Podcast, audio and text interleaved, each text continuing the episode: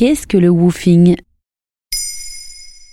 Merci d'avoir posé la question. La crise sanitaire ne nous a toujours pas quittés et alors que les voyages ont repris avec la réouverture des frontières, des pratiques touristiques plus durables ont été mises en valeur ces deux dernières années. Avant le début de la pandémie, le woofing, dont l'acronyme est WOOF, a découvert un certain succès. On peut résumer cette pratique à la possibilité de voyager tout en travaillant dans une ferme histoire de diminuer ses coûts. En raison de cette subtilité, on ne parle pas de voyageurs, mais d'un woofer ou d'une woofeuse à comprendre par bénévole qui aide un hôte au quotidien pour des demi-journées de travail. Le woofing est une pratique qui intéresse donc surtout les jeunes, mêlant découverte d'un métier, d'une culture, d'une communauté et d'un lieu en se l'appropriant. Donc si je travaille en woofing, je suis payé. Alors non, le principe est d'héberger et de nourrir gratuitement une personne chez soi en échange de travail dans des exploitations biologiques à taille humaine où tout le monde vit ensemble. La charte du woofing précise que la volonté de ce mouvement est de créer une communauté mondiale consciente des pratiques d'agriculture écologique et de durabilité.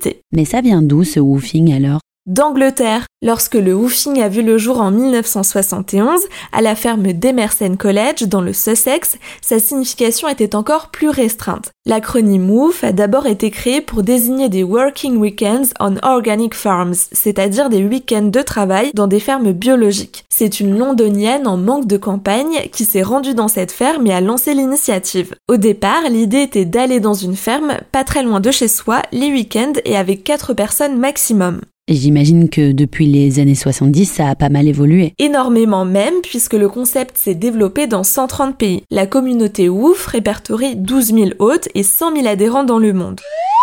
Désormais, le woofing se pratique plutôt sur plusieurs semaines et l'acronyme a été modifié en Willing Workers on Organic Farms, donc des travailleurs volontaires dans des fermes biologiques. Une carte interactive disponible sur le site permet de découvrir quels pays participent et chaque site national présente ensuite la multitude d'hôtes possibles. Mais attention, ça ne veut pas dire qu'il faut forcément aller loin de chez soi pour en faire. Donc je peux faire du woofing en France Oui, et ça existe depuis 14 ans. Le collectif Woof France recense 20 000 adhérents, moyennant 25 euros de cotisation annuelle et 1800 hôtes. Le phénomène a pris une telle ampleur qu'un festival a été organisé à Lyon début octobre 2021.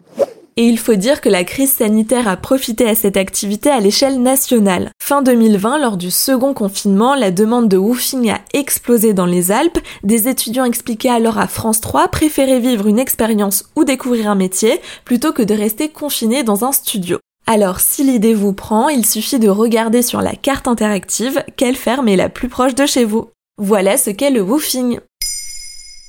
Maintenant, vous savez, un épisode écrit et réalisé par Pauline Weiss. En moins de 3 minutes, nous répondons à votre question. Que voulez-vous savoir? Posez vos questions en commentaire sur les plateformes audio et sur le compte Twitter de Maintenant, vous savez.